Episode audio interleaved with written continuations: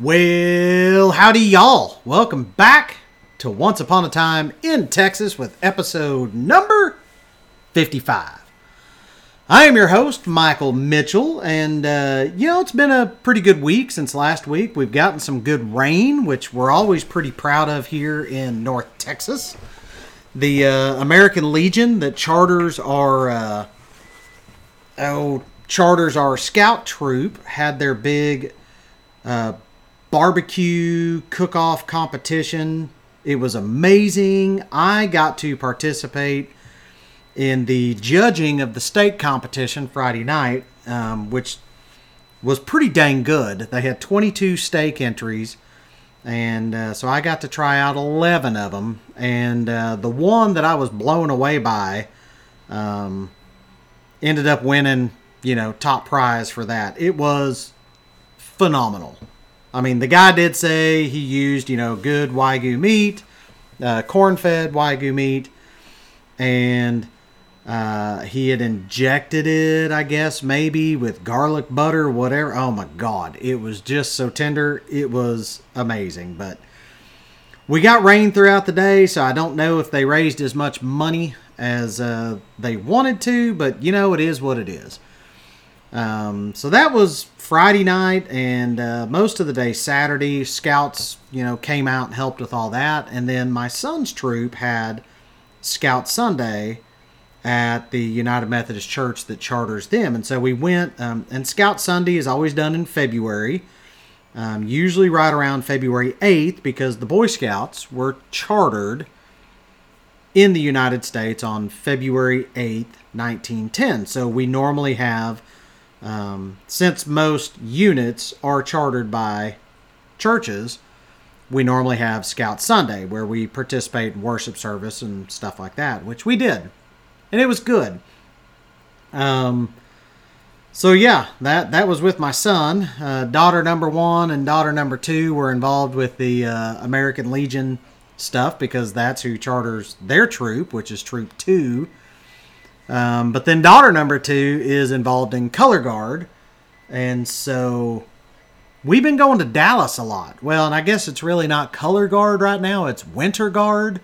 Um, I'll be honest, guys. I, I knew that color guard was a thing and that they traveled with the band and they did the flags. And I did not know winter guard was a thing and a whole competition. But holy crap, not only is it a thing, it is a thing. I mean, holy smokes. Uh, yeah, there's a lot to it. And so, anyway, that's been interesting and is costing way more than I ever thought it would or should. But you know what?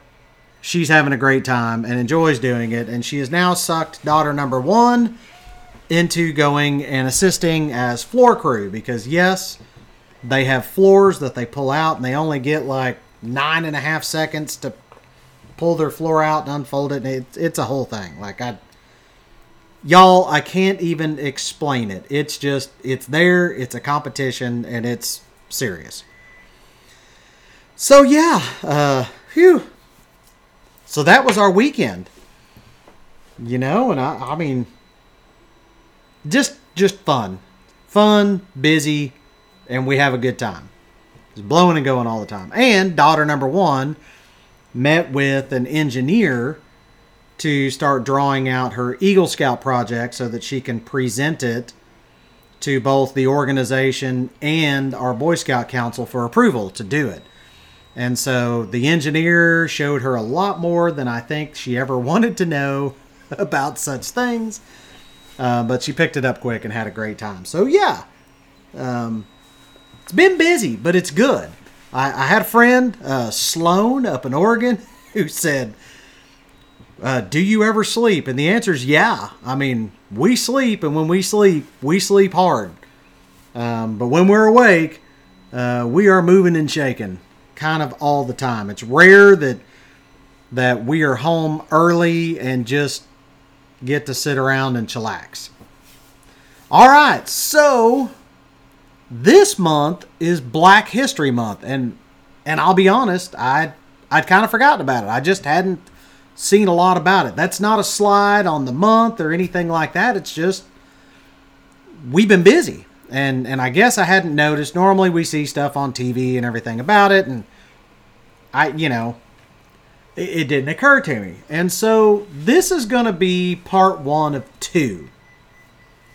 And really, I want to take a look at how African Americans, or blacks, whatever you prefer, came to be in Texas, and some of the facts and figures um, there are in our fair state. Part two, we're going to discuss really some of the more notable African American Texans that I can find. So before we take a look at Black History Month here in Texas, I'd like to thank our sponsors as always, which is me and Victory Home Loans.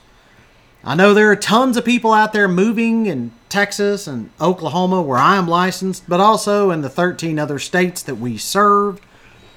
And uh, I know a lot of y'all do too. So if you know somebody that's moving really anywhere in the United States, tell them to give me a holler. Give me a shot. Let's have a little fun.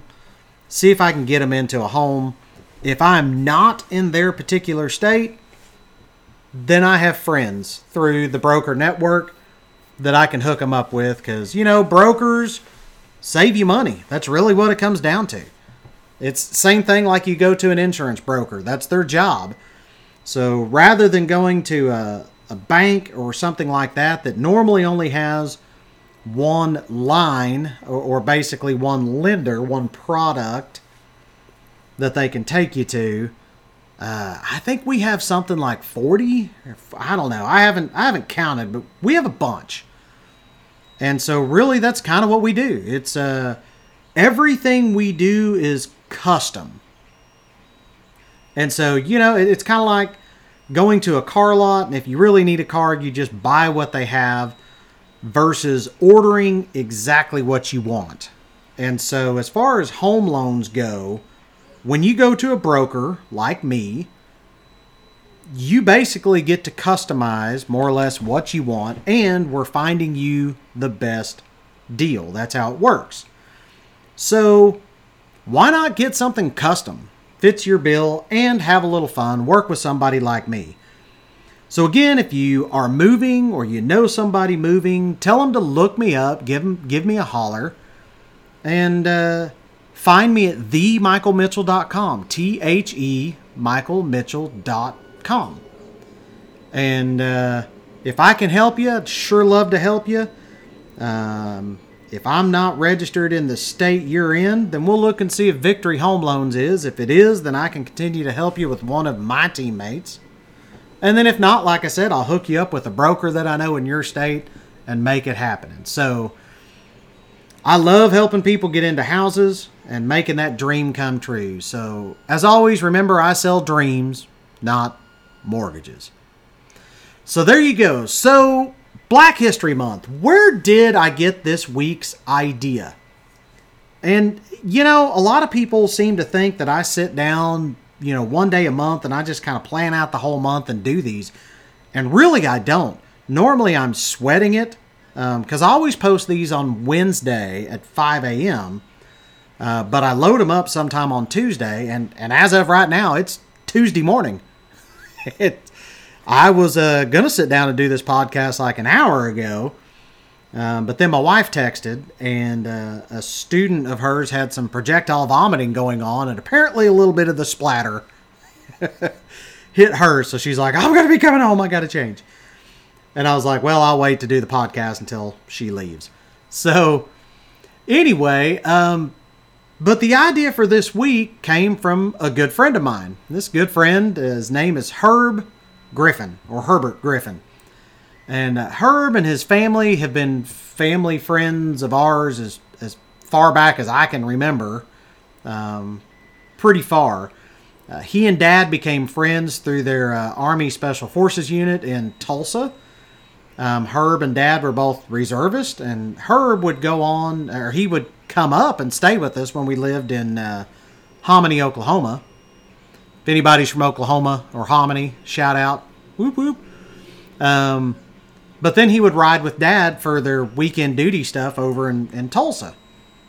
And so Herb was, and still is just an absolutely amazing guy. One of the best people that that I, that I know.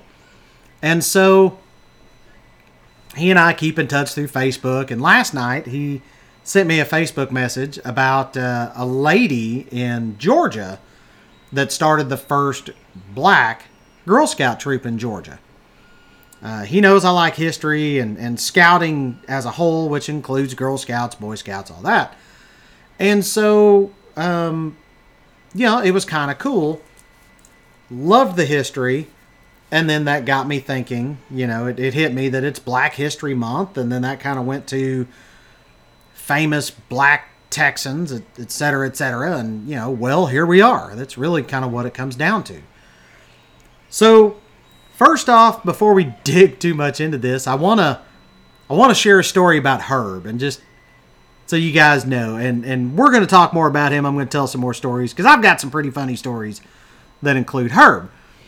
And so I'm going to tell more about him next week, but but this is still one of my favorites. So Herb became a minister, and a Methodist minister, and served active duty with the Navy. Recently retired. I think he retired about a year or so ago. Um, I hated that I was not able to go to his retirement, but Dad did, and Dad said it was amazing. Um, so when my wife and I were planning our wedding, I mean, we couldn't think of anyone better than Herb to come be the minister and officiate our wedding.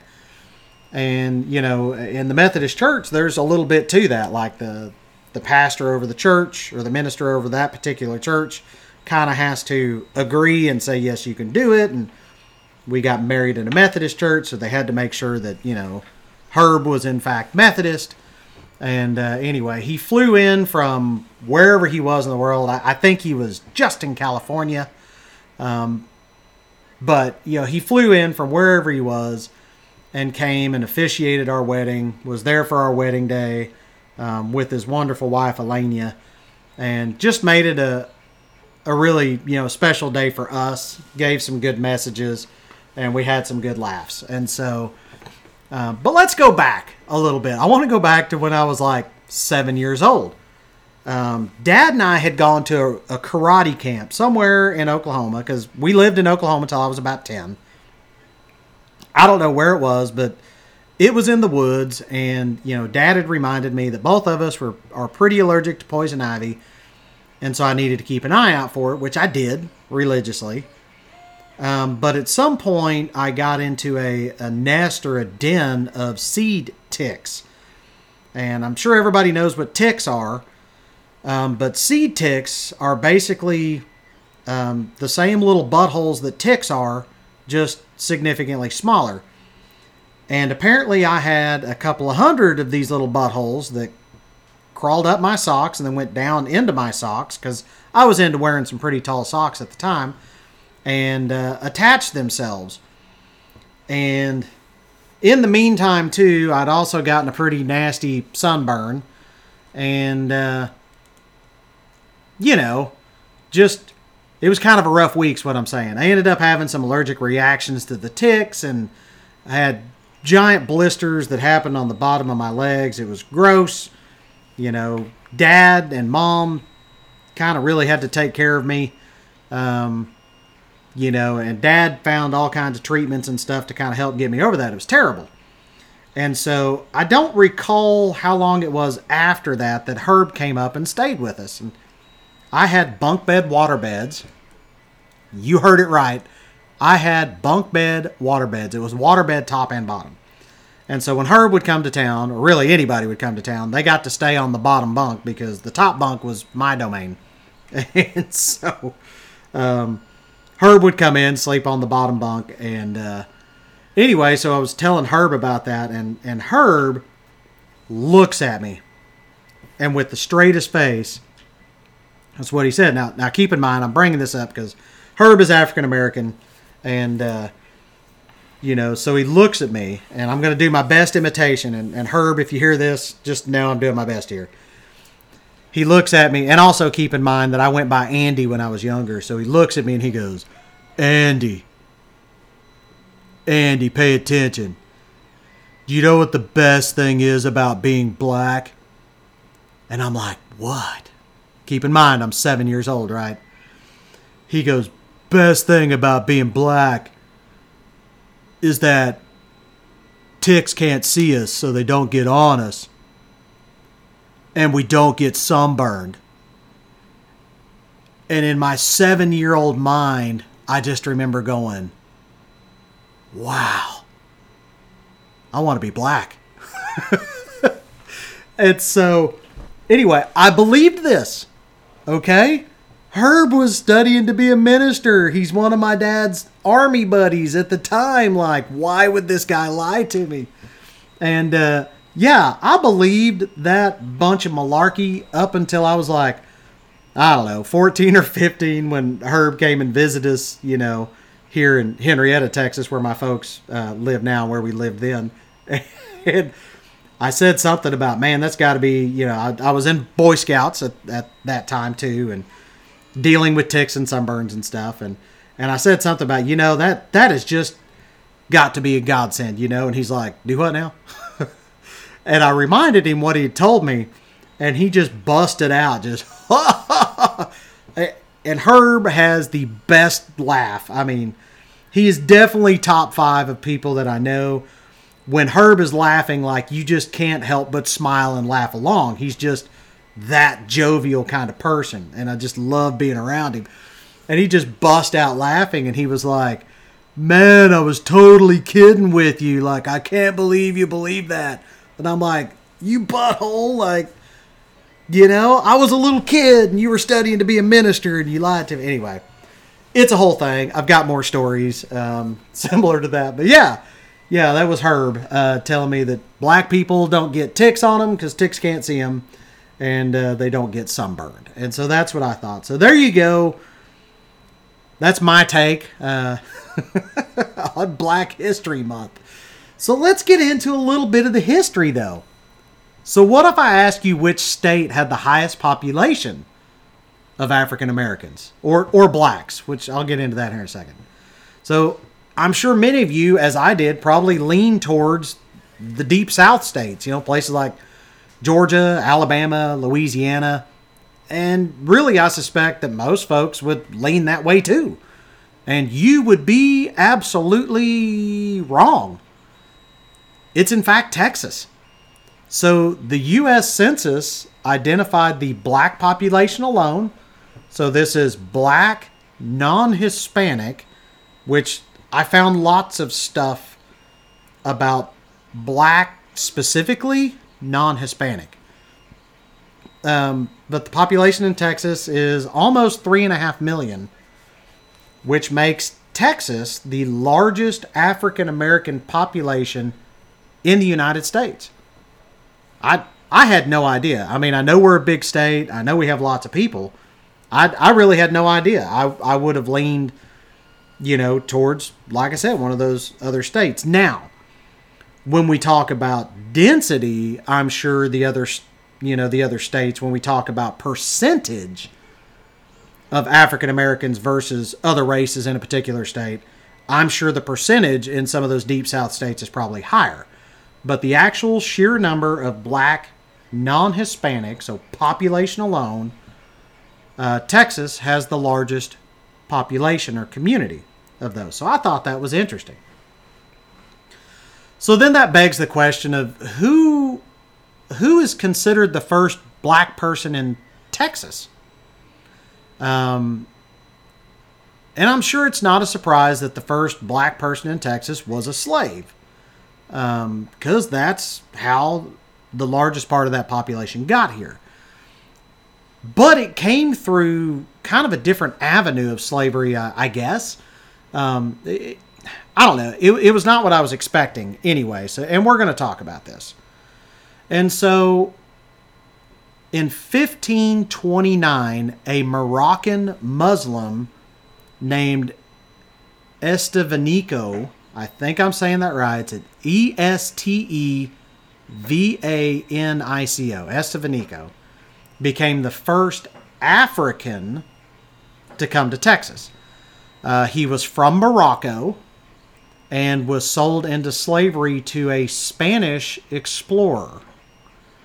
So, arriving in the New World, Estevanico and the rest of his party, who included Cabeza de Vaca, who most of y'all know came to different parts of the southwest United States and explored it, they were shipwrecked near Galveston Island, captured by a group of, ooh, and I'm going to try to try to say this right, Coahuilitecan. So I'm assuming like Mexicans from Coahuila, but it says Coahuilitecan Native Americans. Then they escaped, trekked across what is now Texas and northern Mexico, and Estevanico was later killed while traveling in the state of what is now New Mexico. So the first Africans that arrived in Texas were Afro-Mexicans when Texas was still part of Mexico before the Mexican-American War. Enslaved Africans arrived, obviously, in fifteen twenty-nine in what was then Spanish Texas. In seventeen ninety-two, there were thirty-four blacks and four hundred fourteen mulattoes living in what was then Spanish Texas. Uh, Anglo-white immigration into Mexican Texas in the eighteen twenties brought an increased number of enslaved people. So most slaves in Texas were brought by white families from the South. Uh, some enslaved blacks came through the domestic slave trade, which was centered in the city of New Orleans. And most enslaved blacks in Texas were forced into unskilled labor as field hands in the production of cotton, corn, and sugar. Uh, some other enslaved blacks lived and worked in on uh, large plantations and in urban areas where they engaged in more skilled forms of labor, such as uh, cooks, blacksmiths, and carpenters. So, what about um, population? So, hang on. So, before I go much further, though, there is one thing that I wanted to kind of hit. So, first off, before before we go into this much further, I want to remind everyone, or let everyone know, that I'm not being offensive as I as I go through when I'm using wording like black or African American. Uh, using it black and forth, or black, oh my God, back and forth in this podcast. Some people prefer one way or the other. Um I, and I never know what to say. So I'm just using the lingo as I find it in my research. However, I would look, I would like to point out, if you are easily offended, I may not be your cup of tea anyway. Um, I just tell it like it is. And uh, history, while it's fascinating, is not always pretty. And usually the ugly parts are kind of the ones that are a little more interesting. So, yes, I'm using black, African, African-American. Um, yeah, I'm using those kind of interchangeably as I find them in, in my research. I'm using them how other people wrote them. So let's learn a little something and have a little fun doing it, all right? So again, I'm just reading it like I found it, all right? So there we go. Now that we got that out of the way, um, so let's go back to Texas. Let's talk about the population. And so, what does all this information really mean? Well, many African Americans in Texas remained in slavery, as most of you know, until after the Civil War. Um, there was scarce Union Army activity in Texas, pre- uh, preventing them from joining the Northern Army. Some escaped over the borders to area where the Union Army was operating, and the announcement of emancipation was delayed until June nineteenth, eighteen sixty-five, when officials announced that slavery had been formally abolished. And we know this now as Juneteenth. And so it is celebrated. It was celebrated first in Texas as Juneteenth, is what they call it. And uh, Juneteenth was celebrated in many African American communities throughout the United States. But it was not until one hundred fifty-six years later, in twenty twenty-one, just a couple of years ago, that it became a federally, nationally recognized holiday. African Americans left Texas by the tens of thousands during what they called the Great Migration, in the first half of the twentieth century, in the early nineteen hundreds, seeking work and political opportunities really elsewhere. As of the twenty twenty U S Census, African Americans were eleven point eight percent of Texas's population, which mirrors the national average of about twelve percent. So the long-term effects of slavery can be seen um, to be present, in, or you know, in the state's demographics. The eastern quarter of the state, where cotton production and sugarcane production Uh, depended on thousands of slaves, is the westernmost, or it's considered the westernmost extension of the Deep South, and contains a very significant number of Texas's African-American population. So Texas has, like I said, the largest African-American population in the country. African-Americans are concentrated in eastern, east central, and northern Texas, as well as the Houston, Dallas-Fort Worth, and San Antonio metropolitan areas. So African Americans form twenty-four percent of both the cities of Dallas and Houston, nineteen percent of Fort Worth, eight point one percent of Austin, and about seven point five percent of San Antonio. And so the African American population in Texas is increasing due to what they call the new migration, which was kind of interesting. Um, I pasted it further down. Give me a second. So what is the new migration? The new migration, the new great migration, is the demographic change from nineteen seventy to present, which is a reversal of the previous sixty-year trend of black migration around the United States. I didn't dig into that a whole lot, but it seemed a little interesting. So twenty fourteen University of Texas and Austin study observed that the state's capital city of Austin was the only U S city with a high growth rate that was nevertheless losing African Americans due to uh, suburbanization and gentrification. So not a high population in our capital city. In twenty eighteen, African Americans had the second highest net growth in population in Texas compared to twenty ten. Harris County accounted for the largest percentage of that growth. So Harris County's largest city, Houston, is now known as the center of African American political power, education, economic prosperity, and culture. And it's often called, at least from a few resources that I found, the next black Mecca. Thought that was interesting.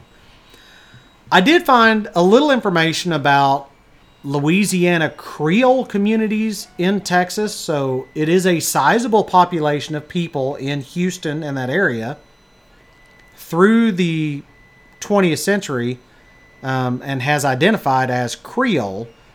And many never identified really as black or white. I thought this was really interesting. The Creoles who came to live in Houston were descendants of a free mixed-race population that appeared in colonial Louisiana in the eighteenth century, so seventeen hundreds. The Creoles who came to live in Houston were descendants of a free mixed-race population that appeared in colonial Louisiana, like I said, in the eighteenth century. Sorry, I posted that accidentally twice.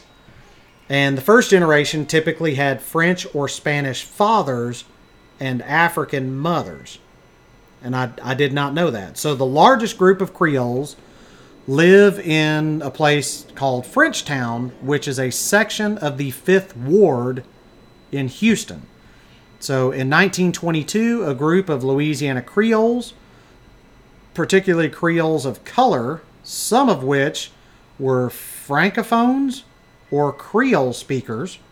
I do not know what Francophones are. Organized Frenchtown, which contained a largely Roman Catholic and Creole culture. So the Great Mississippi Flood of nineteen twenty-seven forced many Creoles to leave Louisiana, and they settled in the Frenchtown, Houston area. The Creole people, I can't even say that right, the Creole people brought their musical influences, and Zydeco music was established in the community, which I love Zydeco. Um, they were relatively wealthy and believed in Roman Catholicism, And uh, it is said that Frenchtown was kind of clannish. Around the nineteen fifties, young women from Frenchtown rarely married outside of the community, and traditionally the Creoles opposed the idea of their daughters marrying dark-skinned black people. So the Creole Knights, a social club including twelve members of the first families to move to Frenchtown, was in operation still as of nineteen ninety-five, and it was called one of the most exclusive such clubs in Houston. Um, it is noted on some of the websites that I researched that Frenchtown has in recent years kind of fallen into disrepair and has dwindled a lot in population. So another interesting black population or population of blacks that I hadn't heard much about uh, but popped up in my research and still have a presence in the state was the Black Seminole Indians. So the Black Seminoles, or Afro-Seminoles as some of them are called, are an ethnic group of mixed Native American and African origin associated with the Seminole people of Florida and Oklahoma. They are mostly blood descendants of the Seminole people, free Africans, and escaped former slaves who allied with Seminole groups in Spanish Florida. Many have Seminole lineage, but due to the stigma of having mixed origin, they have all been categorized just as slaves or freedmen in the past. So historically, the Black Seminoles lived mostly in distinct bands near the Native American Seminoles. Um, some were held as slaves, particularly particularly of Seminole leaders, but the Black Seminole had a lot more freedom than slaves held by white people in the South and by other Native American tribes, and one of their freedoms did include the right to bear arms. So I thought that was kind of cool. So today, the Black Seminole descendants live primarily in rural communities around the Seminole Nation of Oklahoma. Its two freedmen's bands, the Caesar Bruner Band and the Doser Barkas Band, are represented in the General Council of the Seminole Nation. Uh, other centers are in Florida, Texas, the Bahamas, and northern Mexico. So there is a huge amount of really fascinating history on the Black Seminoles, especially in Florida. But I'm sure you guys are saying, what about Texas? Well, here's what I could find specific to Texas. So in seventeen seventy, the U S Army invited the Black Seminoles to return from Mexico, because a lot of them had gone down there, to serve as Army Scouts for the United States military. The Black Seminole Scouts, which was originally an African-American unit, um, played a lead role in the Texas Indian Wars of the eighteen seventies when they were based at Fort Clark, Texas, which was the home of the Buffalo Soldiers. Um, the Scouts became famous for their tracking abilities and feats of endurance. Um, four men were awarded the Medal of Honor, three for the eighteen seventy-five action against the Comanche. So that's a big deal. So after the close of the Texas Indian Wars, the Scouts remained stationed at Fort Clark in Brackettville, Texas, which is kind of down by Del Rio. The Army disbanded that unit officially in nineteen fourteen. The veterans and their families settled in and around Brackettville, where Scouts and families were buried in its cemetery. The town remains the spiritual center of the Texas-based Black Seminoles. In nineteen eighty-one, descendants at Brackettville and the Little River community of Oklahoma met for the first time in more than a century in Texas for a Juneteenth reunion and celebration. So there you have it. That's a little bit of black history, some of it a little ugly, but uh, a little bit of black history in Texas for Black History Month. So what do y'all think? I mean, that's fascinating, I thought. Next week, episode fifty-six, I plan to touch on some famous black historical figures from Texas, and maybe tell a few more stories about me and her. So there you go. What do y'all think? Give me some feedback. Let me know some of the weird or off-the-wall, interesting Texas history you'd like to hear about. I've heard from a few folks, and I hadn't forgot about you. Uh, again, I want to thank our sponsors, me and Victory Home Loans. Keep in mind, if you know someone that's moving anywhere in the United States, send them my way. Send them over to the michael mitchell dot com, T H E michael mitchell dot com.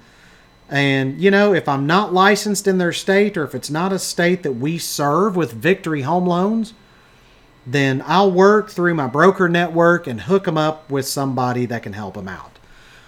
So remember, I sell dreams, not mortgages. I love making people laugh and smile and helping people get that American dream and a home of their own. Thank y'all for tuning in to Once Upon a Time in Texas. As always, remember, the stars at night are big and bright. Deep in the heart of Texas. Y'all have a great week.